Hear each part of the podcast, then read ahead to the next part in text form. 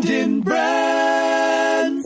This is Oren Klaff, the author of Pitch Anything and Flip the Script. And if you want to build a brand that matters, you should be listening to Brands on Brands on Brands with my good friend Brandon Birkmeyer. In a world where advertising is ignored, business is exposed, and the only constant is change, how do you build a brand that matters? Welcome to Brands on Brands on Brands, a home for those who think different and push their boundaries. This is where branding that matters lives. Now, here's your host, Brandon Birkmeyer. Hey, hey, hey, everyone. Welcome to Brands on Brands on Brands. I'm Brandon Birkmeyer, your personal marketing coach. And I believe that building brands that matter is the only way for a business to thrive tomorrow. As we do each week on Mondays, I'm bringing you interviews from the top marketing experts and entrepreneurs out there. And this week is no different. We have one of the world's leading experts on sales, raising capital, and negotiation. Yeah, I know sales is a little bit outside of the vein of marketing, but honestly, in my book, sales and marketing are like kissing cousins. And if you are an entrepreneur that needs to, to get better at pitching and get better at building relationships and those critical, like big wins in your business, this is the one to listen to. Uh, if you didn't know, his first book, Pitch Anything, is considered required reading for the Silicon Valley and Wall Street types and Fortune 500. It has more than a million copies sold worldwide. And he's written for literally all the top names out there. He's written for the Harvard Business Review, for Ad Age, for Inc., for Entrepreneur, hundreds of periodicals, podcasts, blogs. He's an investing partner in a $200 million private equity investment fund. Uh, in his spare time, he rides motorcycles, uh, and man, his stories are just epic. Like this guy from you know from Russia to the Europe to to LA have, has negotiated some of the biggest uh, wins for massive companies. And if you read his book, which is why we're talking to him today, his new book uh, is called Flip the Script Persuade Anyone by Getting Them to Think Your Idea is Their Idea. It drops August 13th. And for most of you, this, this when you listen to this, that means it's already on the shelves. Man, I read that book uh, honestly, top to bottom, and it's transformative. It's the kind of thing that you read and you're like, wow, I like I wish I could have figured this out a long time ago. It makes you a better at selling, but it's the idea of selling without selling. It's almost like inception. It's a good uh, word they use in the book. Uh, it's the idea of making the other person, uh, positioning yourself in a way that the other person comes up with the idea themselves, and many more amazing tips and tricks. And just you'll tell about the energy of Oren from, from this conversation is off the charts. He's great to listen to, an amazing storyteller. And uh, we get tons of them today, tons of stories, tons of analogies, tons of great examples of you, how you can see he, he's been pitching in, in these big meetings week to week. So I hope you guys love the energy. I hope you guys take the valuable lessons and I hope you guys go out there and get the book because I think it's one of those required readings that's going to be uh, defining the 2019 business book log. So check it out and uh, enjoy the show. Brandon Brands. All right, let's get going. First and foremost, thank you so much to our guest today, Oren Klaff, for being on the show. Thank you, Oren, for being here. All right. Well, I took the invite and now I'm going to see what happens. I can't promise it's going to be uh, it's going to be all you expect it to be, but we'll make the most of it. uh, but I do want to jump right into it. And, and here's what I'll tell you first. A lot of my guests come in and we dig deep into some specialized marketing expertise, right? Some Instagram content creation or generating leads with blogs or whatever it is. Every now and then, I have the pleasure of bringing in a guest with some fresh perspective that's a little outside the box uh, for me personally and, and probably for the audience too. So in today's conversation, to me, today it's a, it's going to be it's about selling and sales, and I say that on purpose because I know it, that those words people don't like. but now I think most people they would benefit from the core principles of this book, which which I think what I'm taking from it is the idea of selling without selling, right? Which you do say that in the book here or there. I think it's huge, especially today when people read through this kind of stuff. So, your book, Flip the Script, Persuade Anyone by Getting Them to Think Your Idea is Their Idea, drops August 13th, uh, 2019. And for most of us listening, which will, you know, which will be after August, that means you can head to Amazon right now and pick up a copy. So for my listeners, Oren, I will let's bring you on now. Can you lay out for our listeners what is flipping the script? What's that about? How does it transform our listeners? Yeah, so uh, it's really interesting. Flip the script. You know, I wrote Pitch Anything. If you haven't heard of Pitch Anything or read Pitch Anything, then you're the last person in America who hasn't. But anyway, you know, why does the world need another Pitch Anything? You know, in Pitch Anything, I taught people that when you're going in to present something, to get money, sell an idea, right, you should act like a brand, you know, to put it in your language. You shouldn't supplicate. And the buyer should know that you're the high status, you're the brand, you have the value, and they should be trying to win the opportunity to work with you. I give the example of BMW has this M3. Uh, now they've got a couple, mo- you know, models where you know you walk in and you say hey i'm interested in the you know the new m3 so i'd like to uh, you know have the seats in this. I don't want to pay more than 65000 uh, i need a deal by the end of the day and let's see I, I want the special whatever right? And this is the only price i'm willing to pay. And they say you know what? Kick rocks. Like if i had 10 of these i could sell 10 but i only have one and not only do you have to pay $85,000, not 65, you have to sign a contract that you're going to wash it in a special way. That's the power that a brand has. And that's the power that you, as a salesperson, an entrepreneur, a deal maker, also have. So, Pitch Anything taught you that. Since the years that I wrote Pitch Anything, which showed you, you know, again, how to be in the high status position as a brand, not as a seller. Salespeople all over the all over the world forgot how to sell, or dislearned how to sell, or never knew how to sell. But I got hired by Publicis, as an example, and many large ad agencies. And they go, yeah, we don't know how to sell, right? That's not what we do. Like we hire young kids who program banners, we A B test, and like we we don't know the way of the sword. Like you cannot think of an ad agency anymore. Is not me. Not my opinion. Is, you know, large agent agencies saying, yeah, yeah, you, we don't have Don Draper hanging around here. We don't, we're not like hunter killers in pitching. We don't know how to pitch and sell. We just completely that's a lot. We've lost the way of the sword. So, but but that's true across the board. Salespeople don't know how to sell because today buyers don't want to be sold, and that's the central premise of the book. People buy right? Literally if you're a sales guy you know what it's like. You're you're you're you know laying down your features and your benefits and then yeah, then the buyer just goes how much is it? Well you know it just really depends how much is it. And they're fact checking you. They're looking online. They're looking to get an offer from you and then find out where they can get the exact same product service idea company whatever cheaper or for free. And that's baked in to the mentality of today's buyer and none of us are immune. Brandon, you're not going to sit here and go, "Well, that's not me. I'm a, you know, I'm a good bribe." You know, I just saw this example yesterday. Uh, picked up my running. By the way, do you run or play racquetball or what do you do? Yeah, I do some running, some volleyball, some basketball. So when you say some running, what just define that? For me, on the gym, in the gym at the treadmill, like not so, outside, like two miles, two miles, something like that. Yeah, yeah, it's not a lot. That's what I've been doing. But um, I got a coach, and she picked up my miles from two to twelve. And let me tell you, between two miles and 12 miles is like 40 miles. it's fucking a lot of miles. So anyway, I had to get this thing called a Normatec. You put your legs in it and it and it squeezes your legs like a massage. You know, it's for industrial strength athletes or idiots like myself. So anyway, I go to Normatec. What? What? Twenty five hundred bucks? Whatever. But twenty five hundred dollar things every day. But I'm like, eh, it must be cheaper somewhere, right? And th- this is what every salesperson goes through. They pitch, they do a good job, they help, they give some ideas. You know, even if you're selling agency services or whatever, they give some ideas and they try and be very helpful and add value and show everything. And then the buyer just goes, and this must be cheaper somewhere. So I hop over to Amazon. Sure enough, it's $2,300, not 2500 This, this machine, you know, this like sock that squeezes your legs, industrial for triathletes. So I'm like, oh, I got it down to 2,300. Now it's working. Right. So then, of course, where do I go? I go over to eBay and I go, oh, eBay, I got an $1,800. You know what? What if one of these things is local? So I go to Craigslist I'm like, sure enough, $1,600 used twice before I got, you know, hit on my bicycle. Can't use them anymore while I'm in the hospital selling my Normatec. Boom!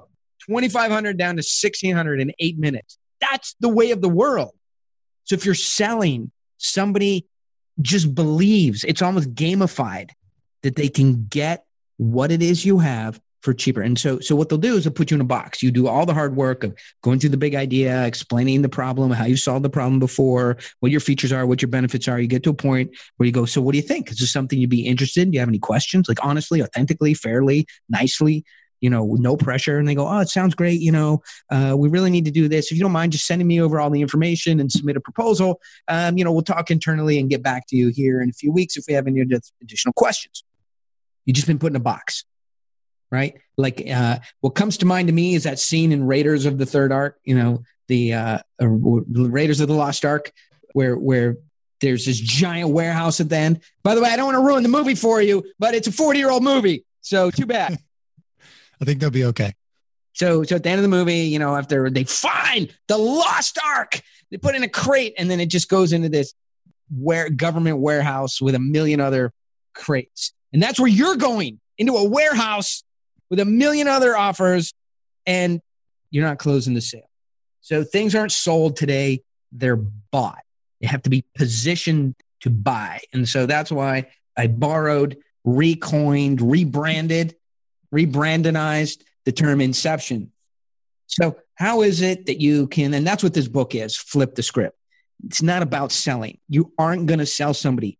The, if you are, they're just going to take your offer, use that as a center pole and try and get other people to offer lower. That I see you nodding your head. Other people can't see you nodding your head. But I mean, can we agree on one thing?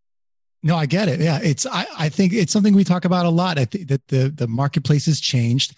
That the idea of being sold to is a bit. It's kind of obvious now. It's you know people have too many tools at their disposal uh, and consumers are driving the change. You know, they want transparency. They want to be able to shop around. They have the internet at their disposal. So that's why I think this is super interesting in terms of giving us tools, giving entrepreneurs that are listening tools to figure out how do you bring your customers in in a way that that isn't an obvious sale that doesn't feel schemy and slimy but that that helps them get to where they need to be to get the benefit of the product right? And i do want to kind of go back for a second here. Uh, obviously you did write this amazing book pitch anything back in 2011 and you know sold more than a million copies worldwide. Uh, definitely a must read even if you're you, you're thinking okay people don't want to be sold to anymore still you need to read this. You need to understand the, the, the fundamentals of selling to understand how to how to then take the next step i believe. So for the rest of you out there, uh, once you're done reading it, come back to this podcast and, and figure out the rest of it. But but I want to know. So, you know, this idea, this switch from from selling to to flipping a script to this idea of inception, which I that word is just, I mean, what a magical marketing word that is. So thank you for you for finding that one. Uh, I love I love the idea of uh, planning that idea, making the idea theirs. Why so? Uh, why now? Is it just the internet? Is it just the idea of that we can see everything? Uh, why now? This is book so relevant. I think that so. Why now is uh, I the lessons of pitch anything i became very good at doing raising the status giving a big idea establishing the problem focusing on uh, you know focusing on the problem and getting to a point in the sale where instead of saying so is this something you'd be interested in? saying look we're very busy and i don't know maybe we're lucky maybe we're smart who knows? But at this point we get to choose who we want to work with as a client as a customer right and I like your account. Microsoft, you're a good company. You pay your bills. You got a good reputation. But really, I don't know enough about you to take you on. And so the premise of pitch anything is people want what they can't have. They chase that which moves away from them, and they only value that which they pay for. And now you could tattoo that on your arm if you want your life to get better in your relationships, in your business, and your workouts, and everything. People want what they can't have. Chase that which moves away from them. People only value that which they pay for. And I got so good. Actually, I got dangerous, right? Because I could raise money or sell anything that maybe even it shouldn't be sold. Maybe it shouldn't have money in it. It's a, it's, it's a curse to be able to raise money for anything. Uh, so I got so good at that. What started happening is good example. Guy comes in the office. We pitch him on doing business together, right? Leaves the office after you know an hour and yeah sounds good you know let's do a follow-up all that kind of stuff. And and he leaves okay meeting over whew, get to relax a little bit. 60 seconds 63 seconds later comes back in the door right? That's not good because usually means they went to the car and they got a gun. There's no other reason to leave and come back. So a uh, guy comes back in and i don't know what's happening. And uh, he goes to the conference room and he takes out a checkbook and he writes a check for $15000 What is this for? I don't know. I just I don't know. We don't have anything that costs fifteen thousand dollars. It's like we have one hundred fifty thousand dollar things. We have thousand dollar things. We have eight thousand. Like it's just not a, a product or. And he goes, okay, let's um, let's get started. You know, see you next week. I'm excited, and leaves again. Right? This time to get his gun for real. No, uh, and he leaves again, and he leaves a check for fifteen thousand dollars, and it's not clear what's happened. What has happened is inception. Put the idea in his mind that we need to work together. He didn't even describe a product, and he says, "I have to work with you guys." Comes up with a number that's comfortable in his head, fifteen thousand dollars, and said, "Let's get started." So this happened over and over again, where we don't actually get to the point in a pitch where we go, "So that's what we have," you know let's take the next steps. People along the way just go, when can we start? And that I started, so, so I started documenting this book. Why is because Uh, got so good. I was able to now document what was happening in that process of putting ideas in somebody's head, letting them marinate around and having them come up with the idea. Let's work together without you ever having to overtly work towards or try and get a yes. So that's that's why. Yeah, and if you guys can hear, I mean, obviously the the storytelling capability of Oren. I mean, this is the guy I want to sit down with uh, late night at a bar and, and just hear like where he's been and what's been going on. Uh, and these stories like that that are great ways to paint pictures and teach, and have these examples are are are laid out throughout the book and some of the big ideas that you talk about in this book just really resonated with me. I'm not like I, am not uh, sales by nature, right? That's not uh, something I learned how to do well. It's like the marketing side of it. Just like you said, these ad agency people were like, we don't know how to sell. Uh, we know how to market. But the, so like me just learning some of these lessons along the way were, were huge.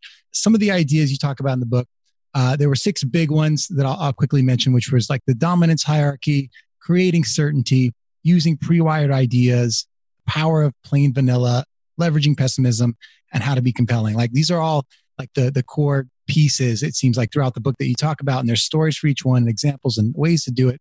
I'm a huge way of how you've laid that out of tapping into like normal human habits to understand and break down the walls we, we all put up, especially with new people. Like it's hard to meet new people. People don't want to share and let you in right away, especially these days, it feels like. Two of the steps in the book that that that we just mentioned, uh, I thought were very valuable, very actionable, especially for someone who's just kind of getting started. One was the idea that that using the pre-wired ideas, and the other is the power of vanilla. But I want to save that for for in a, in a little bit. Can you talk about pre-wired ideas and explain kind of how that works? So, how, yeah, the, the inception of, of pre-wired ideas was really interesting. I was driving along, there I was minding my own business, driving my Lamborghini down the coast, and um, I this show comes on NPR, right? And it's about substance abuse, like oh, sales, marketing, substance abuse. Where where's this going? And they explain like uh, they start talking about cocaine, right? And they go, you know, cocaine isn't something that like man invented that makes human beings go fucking nuts, right? So, so anyway, I hear the thing on the radio and they go, look, it's a chemical substance that there's a receptor in the human mind. It's not like this pixie dust from Mars you sprinkle on the brain and you just go fucking bonkers because it's never seen it before. It's the exact opposite. There's a receptor for it right? And the chemical in there's these these well that's what they call it receptors right in the mind for the chemical substance cocaine and sort of super saturates those and gives more than you would naturally have in nature. And that's what makes people go bonkers apparently. And so i started thinking about that like wow it's not this totally new thing that the brain has never seen and it's reacting wildly to. It actually has channels and slots and receptors and these receivable bins for the stuff and so I started thinking because I see a lot of I see a thousand pitches a year from companies, and I'm like, what the fuck is this?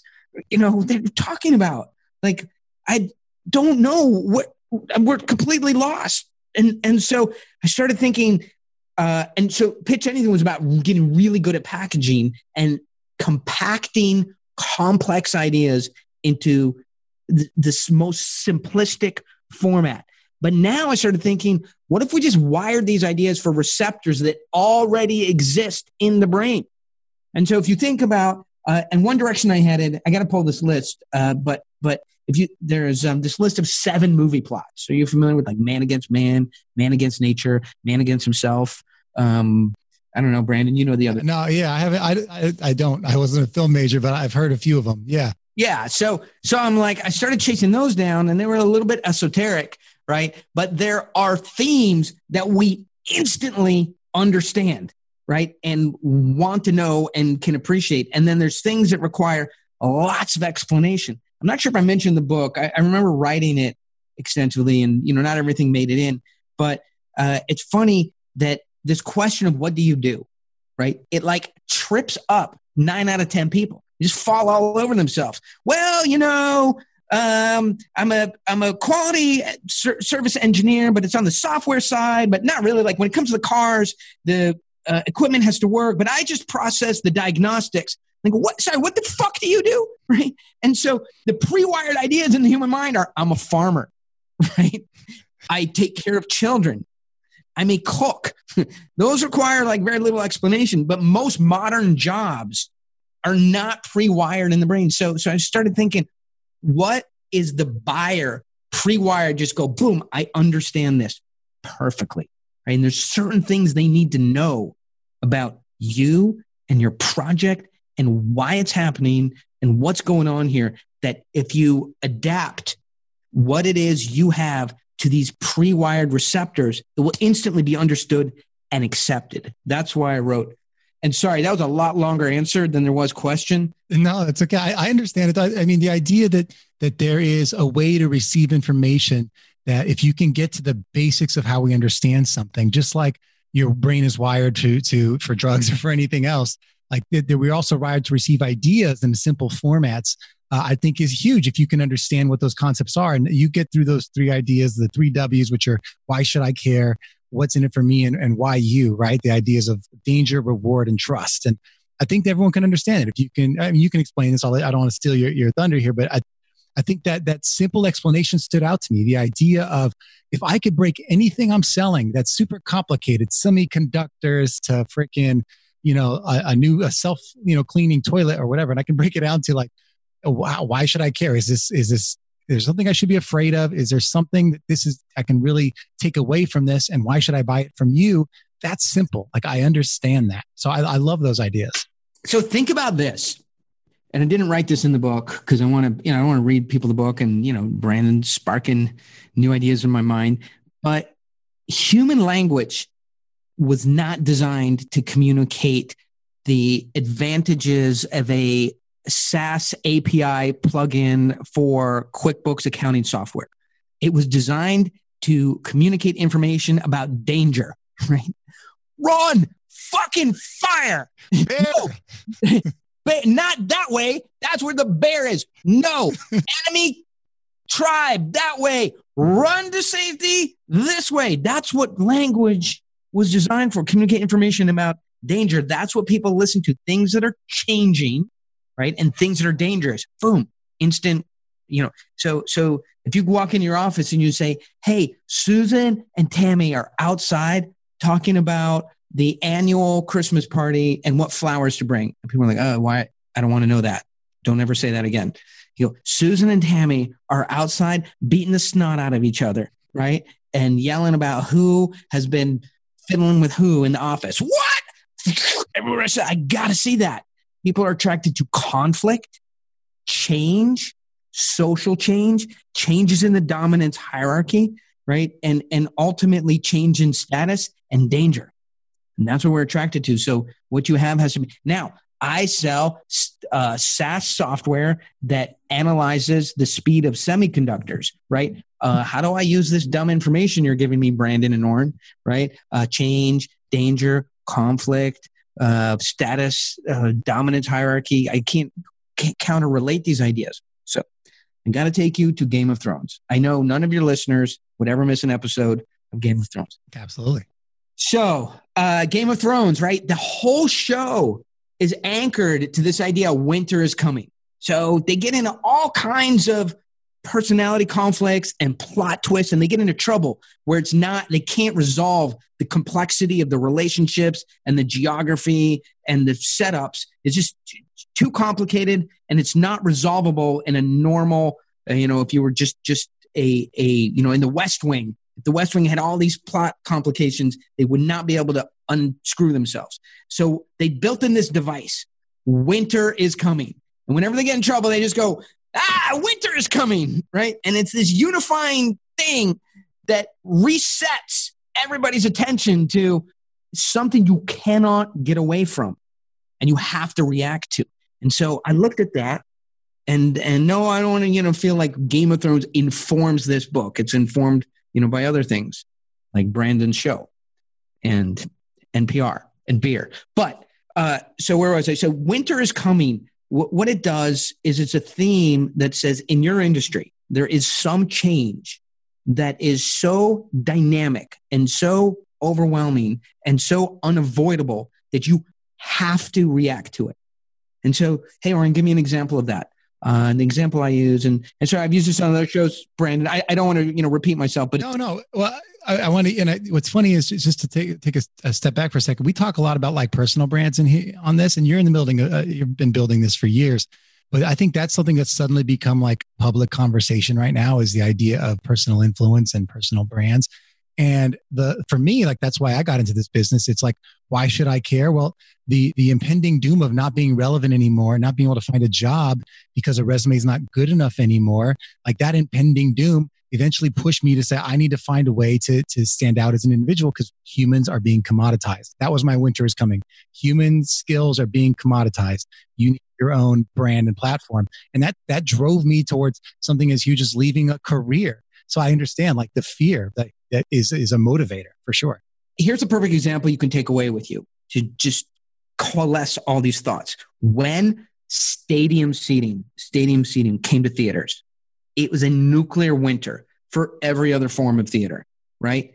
Because in the regular theater that we, you know, I grew up with, you're probably too young, but um, to have you ever been in a regular theater, non-stadium? Yeah, yeah, the, yeah, tiny screens, yeah, so tiny screens, but but you can't see. Like Oren Klaff comes and sits down, five foot nine, right? I'm not fucking Manute Bol here, right? I sit down here like, oh my god, Oren's in front of me. I can't see shit, right? And and so when the stadium seating came in, not the stadium seating that you're thinking about, which is they serve you sushi and beer and the recliner, just as a sh- shitty seat, but is just angled way up, so you could easily see over person in front. It wiped out every other form of theater, right? And so that if you were a consultant, a real estate consultant at that time, you say, hey, listen, you've got four theaters, right, in the uh, Wichita Falls area. By the way, Wichita Falls is in Texas, not in Kansas. But uh, in the Wichita Falls, you've got four theaters, right? There are now some uh, purchase agreements by companies that are known for in the theater business for stadium seating, right? You have about 16 months before those permits get in and the construction finishes to figure out what you're going to do because those theaters are going to wipe you out completely 90% wipe out. Now we deal a lot with this right? I've done this a thousand times. And in back matter of fact we're pretty busy. I'm going to share with you what i know today about the nuclear effect on flat seating of stadium seating and the very very limited amount of moves queen to king pawns 3 that you can do in order to survive this. I've helped 25 theater groups move through this very difficult area, and now they are uh, they're remain dominant in their area. But if you don't make these specific moves in this specific amount of time, then everything you've worked to build is going to recede to practically nothing, and there's going to be new winners in your market. Again, this is what we do to help people. Uh, I don't, you know, I'm not even sure if I'd be willing to take you on at this point, but I need to learn more about you to see if our circles overlap uh, and it makes sense for us to go forward. Make sense? And that's really what a more modern uh, form of pitching is. But that that's the value of the winter is coming approach. You're not going to get out of the way of this effect. Yeah, I, I, think I love giving the examples. I mean, what you're hearing is like the live pitches, like the kind of things that Oren is doing in the boardroom every day to close like these massive deals the idea of, of telling them the actual scenario. You're not even inventing something, showing them the things that are actually happening and but making it relevant to their business and why they need to start thinking about this solution that, that is the, the thing that you have is, I mean, it makes sense. It makes sense. It's, uh, it's uh, and it's it's in the book. I don't want to read people the book, but I, uh, th- this example came because this came out of a real pitch, you know, that we built. That in the data security business, right? Which is changing a lot. The three most profitable jobs, companies, careers, whatever you want to call it, are all illegal. And and and you you know you would not have said 20 years ago the the three most profitable careers you could have in the banking business are all illegal. And so in every industry, tax, you know, real estate is tax and regulation. Um, you know, look, there's just this huge shift in um, you know even in, in mass consumer brands where privacy i mean just sort of almost came out of nowhere.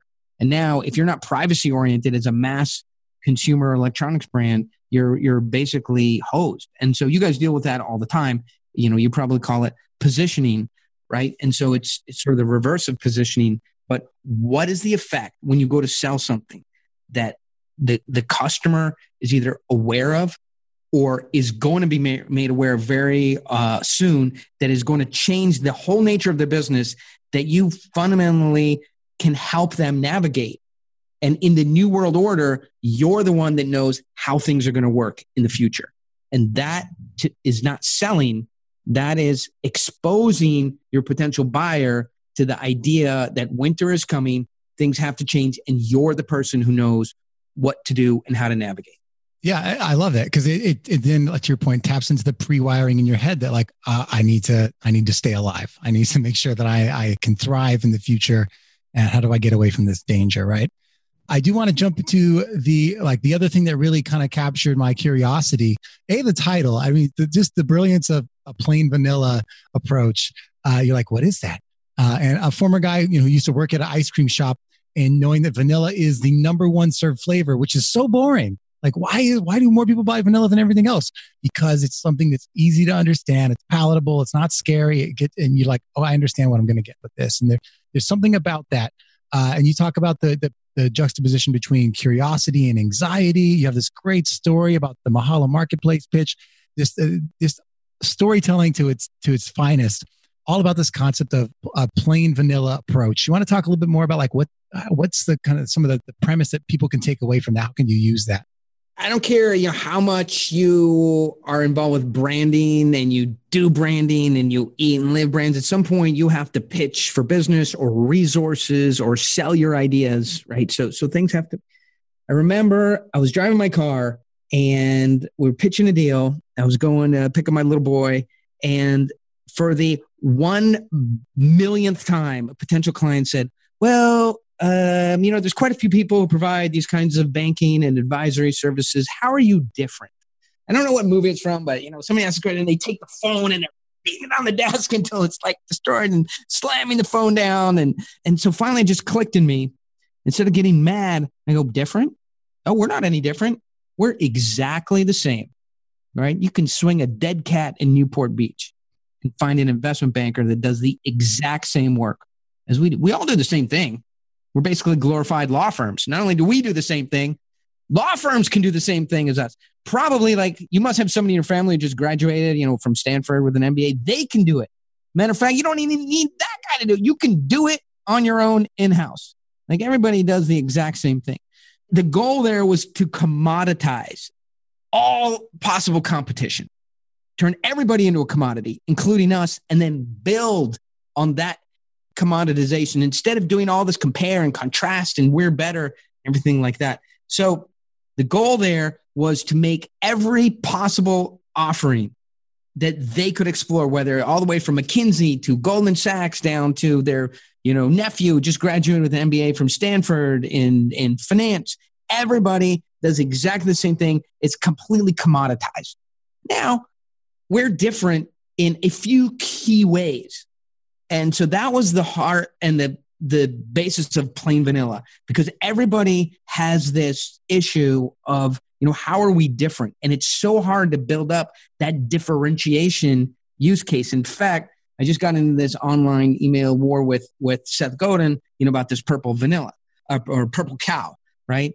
It's so hard to create differentiation. And when you do what happens is you know where i'm going next. Uh, differentiation or or new or novel or exciting creates attention and it makes people come look doesn't make them buy So the closer you get to something that's new, novel, unusual, never tried before, the more anxiety it creates, right? Oh, a, I mean, I'm just making up at the top of my head now. A fully automated robotic dentist. Insurance covers it 100%, right? Doesn't cost you a cent because it's a robot. Uh, well, I gotta, you know, A, it doesn't cost anything. B, it's robotic. So you approach it and you investigate it and you're like, ah, I can't have a robot doing that inside my cleaning my teeth. It sounds horrible. And you, it creates anxiety, right? And then your wife goes, hey, our health insurance is so expensive. You know, we should, and you go, oh, there's this, there's this robotic dentist. And she goes, oh, really? Ah, no, I'm not to do it. So, so new, novel, exciting, different purple cow creates attention, but it also creates anxiety or avoidance behavior. And so I really like we're the same in that we deliver results. We're effective. We're true. We're, we're tried. We're valuable. We're known. We're experienced. There's nothing weird about us. And we're a little bit better than all those other commodities in one of the most essential ways. In what way? Oh, in the way that everything's changing. So, the one thing that we're really better at is the one thing that's going to make you survive after winter arrives.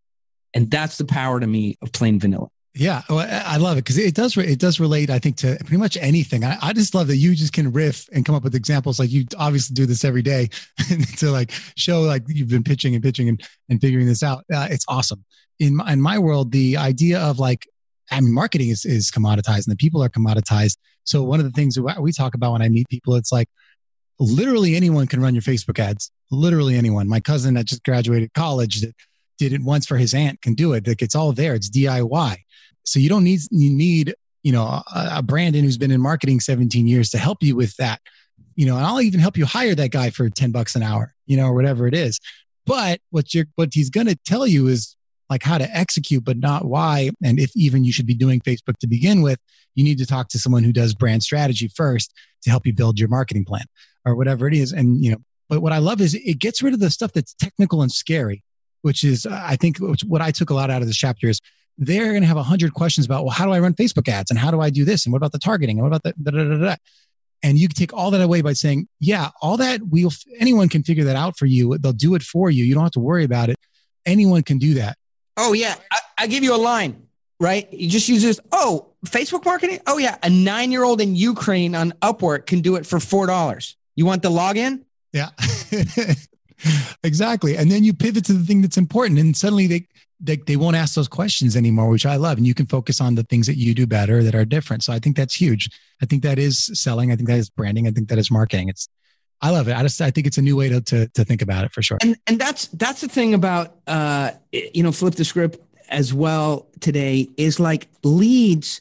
I feel like companies, what comes to my mind is these uh, explorers, you know, that are are uh, you know on K two or up Nepal or up Kilim- Mount Kilimanjaro on these ice cliffs, and they they run out of food because a winter storm has set in, and they're and uh, um, you know Jon Krakauer is is writing uh, is writing about them, and uh, Krakauer or whatever his name is, and and they're on the glacier, right, and they run out of water, and they're literally hiking on ice, and they're dying of thirst. That is what to me what's happening with people is they get leads leads marketing automation leads buying lists getting leads right? But the conversion is zero.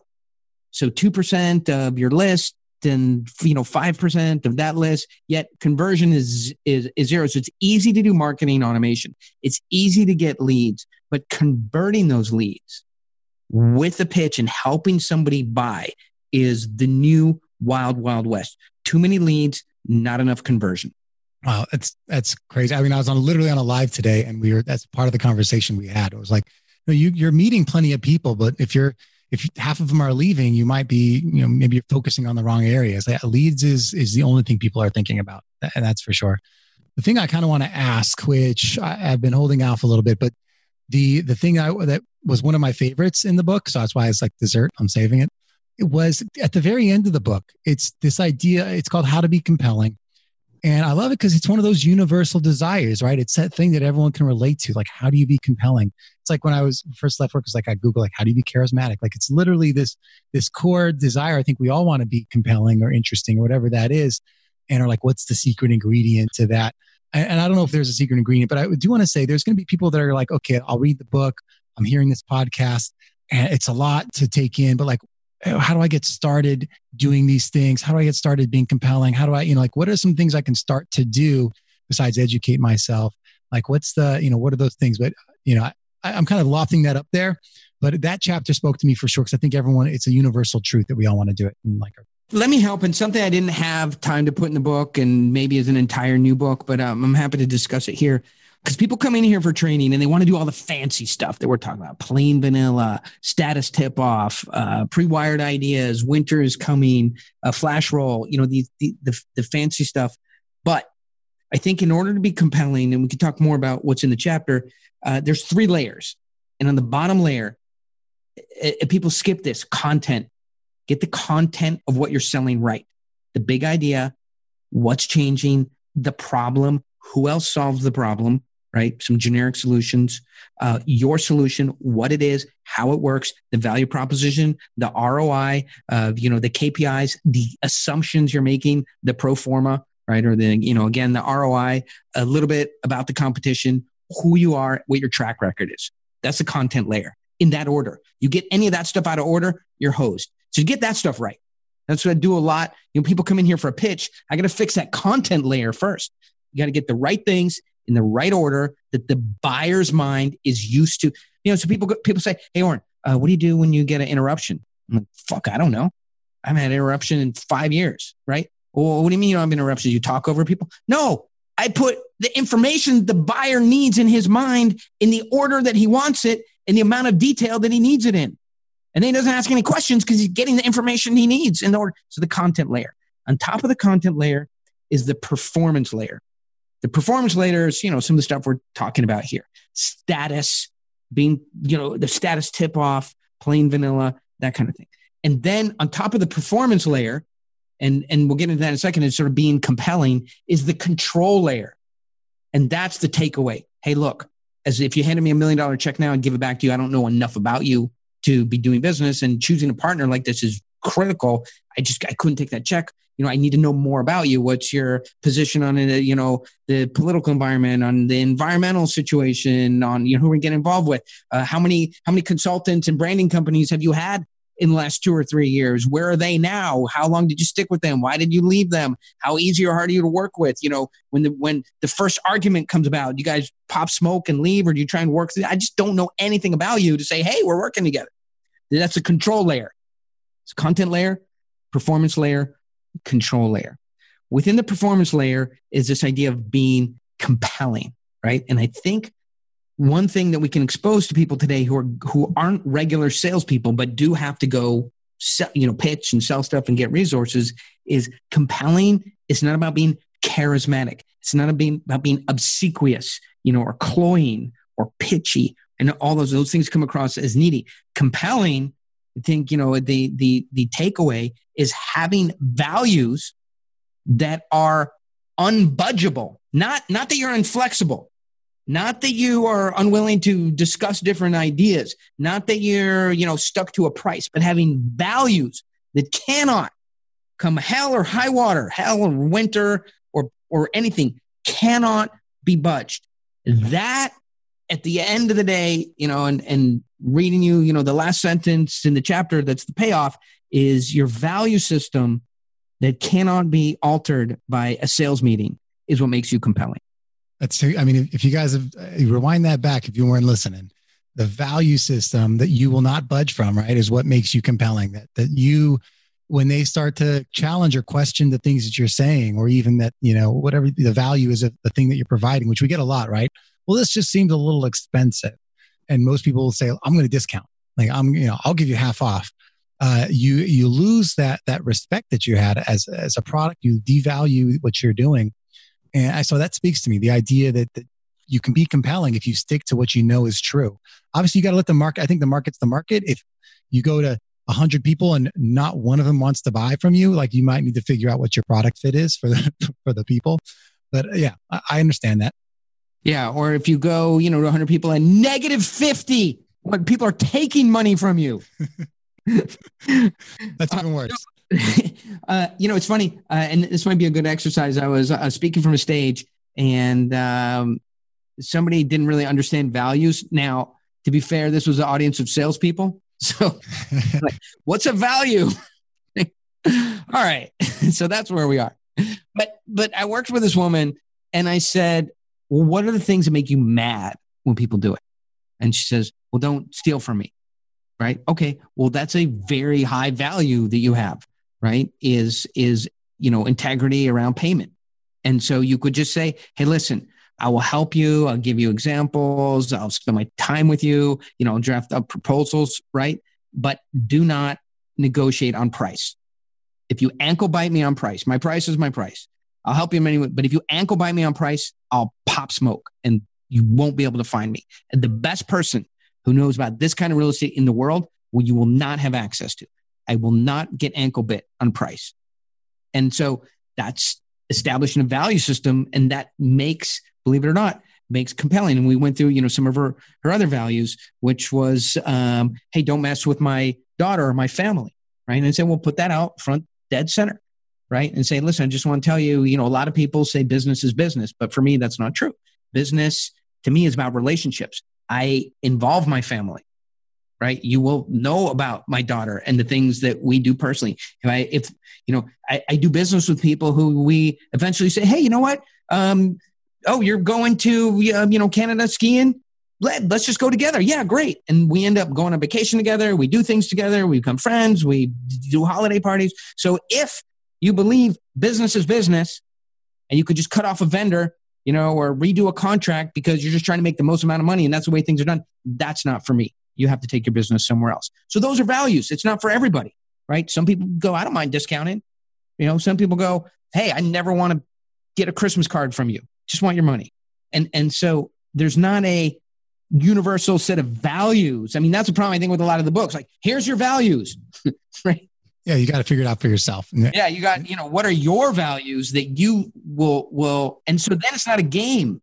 Then you can put your values down and you go, listen, the, you know, these are things that are important to me and we can do business together if we stick within these the, these areas and if we stray outside of them you know we might like each other we might want to play golf together we might send each other you know holiday cards but we won't be able to do business together right because we're just fundamentally disconnected on on something and some people so so values um, have to be put out there and you have to stick to them and that makes you compelling well I uh man, I th- so much knowledge uh, today. I think that is just for me mind blowing. I hope the, the audience is getting a lot from it. We are coming towards the end here, but Oren, I do want to kind of get from you like if people want to find you first, and I have a little bonus question here.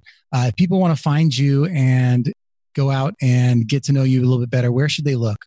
They should look in Switzerland, where I'm skiing. Trying to sp- no, uh, I, I think the thing you should do is head over to orenklaff.com. It will give you chapter one of Flip the Script. And chapter one of Flip the Script is not some BS chapter of every other book you've ever read, which is this is why I wrote this book. This is uh, here's the layout of the chapters. This is what you're going to get. Here's what's important for you to know. This chapter one goes boom right in the middle of it. We drop you into Moscow, Russia, and show you how to do a deal with an oligarch. Chapter. So go get that deal with an oligarch, chapter one. It's the real deal. Gets right into it, and get chapter one, and then I'll give you a bunch of other information on Flip the Script and the things we talked about here from that site. So orenklaff.com, and you can start to get some of the information for uh, immediately that I think is going to help you do some of the things that we talked about here today. Yeah, that's Oren Klaff, O R E N, Klaff, K L A F F. Uh, I'll put that in the show notes too. And he's not lying about that first chapter, guys. I mean, I read that story and I thought honestly to myself, I'm like, oh, he wasted his best story, like right at the beginning. Like it's it's gone. Like there it is. But there's so many amazing stories just like it. But it was but one of the better ones, to be honest. It was you did put that first one right up front. It was one of the best. It just, it was, I was like, I have to read the rest of this now. It's like, it was that good. Yeah, no, thank you. Thank you. And you know, it's funny you say how do people find you? All you do is you just type O in Google search and it'll just fill like half the internet is me anyway. There you go. I'm not hard to find. You just type in O and then like, oh, Oren Klaff. And, and, he leaves us hanging with the teaser at the end of the book. Uh, spoiler, it says, you know, extra chapter, but you have to, we don't know what it's about and we don't know what's going on with it. Uh, can, is there any, is that the, the Fort Knox right there? Yeah, listen, uh, I'll leave you, I'll leave you with this. So what happens is I go to interview publishers for my second book. Oh, Oren Klaff is coming in, author of Pitch Anything. And HarperCollins goes, I don't think you can write a second book. Idiots like you, Tim Ferriss, Oren Klaff, Ryan Holiday, just one hit wonders. To my face, I don't think you got a second book in you. So cold. So, so cold. And you know what? She was right. So you know, I sat down and and I'm a I'm a business guy. I do this stuff. I'm not you know a full time writer. I mean, I write quite a bit, but I, uh, I, uh, so I wrote the second book. Did in about six seven months, pretty fast. First book took me a full year dedicated, and I I was about to send it off the manuscript, and I go, you know what, this is a good book, but it's not the Oren Klaff's second book. So I called publisher that I had, and I go, uh, hey, listen, the publishing deadline needs to get reset another seven months. You're like, ah, okay, that's going to be kind of tight. So I write the book again, and now it's really good, super good. I really like it. I'm like in love with it. And then I load it up and I go to hit send. I'm like, oh, I like it. I love it, but it's just, it's not pitch anything to. It's not Oren Klaff's second book. So I come on and go, it's going to be late. And I'm like, fuck you. And, and so by this time, I've written 200,000 words. You only need 66,000 words. So now I write it for a third time. And I'll tell you how proud I, am of the third one. When I went to send it off, like the version that you send to the publisher, that they're going to print what you send. I let my little boy, got a video of him, my five year old, hit uh, send, click send.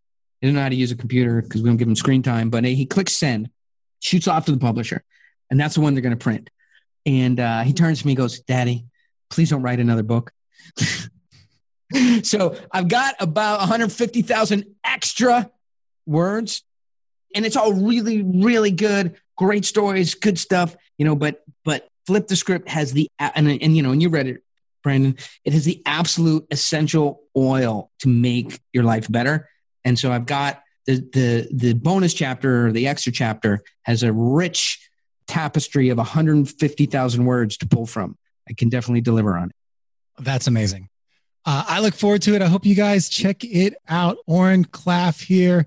Flip the script, persuade anyone by getting them to think your idea is their idea. Man, thank you so much for coming on today. It was, a, it was an honor talking to you. Yeah, no, you're a good host. I appreciate it.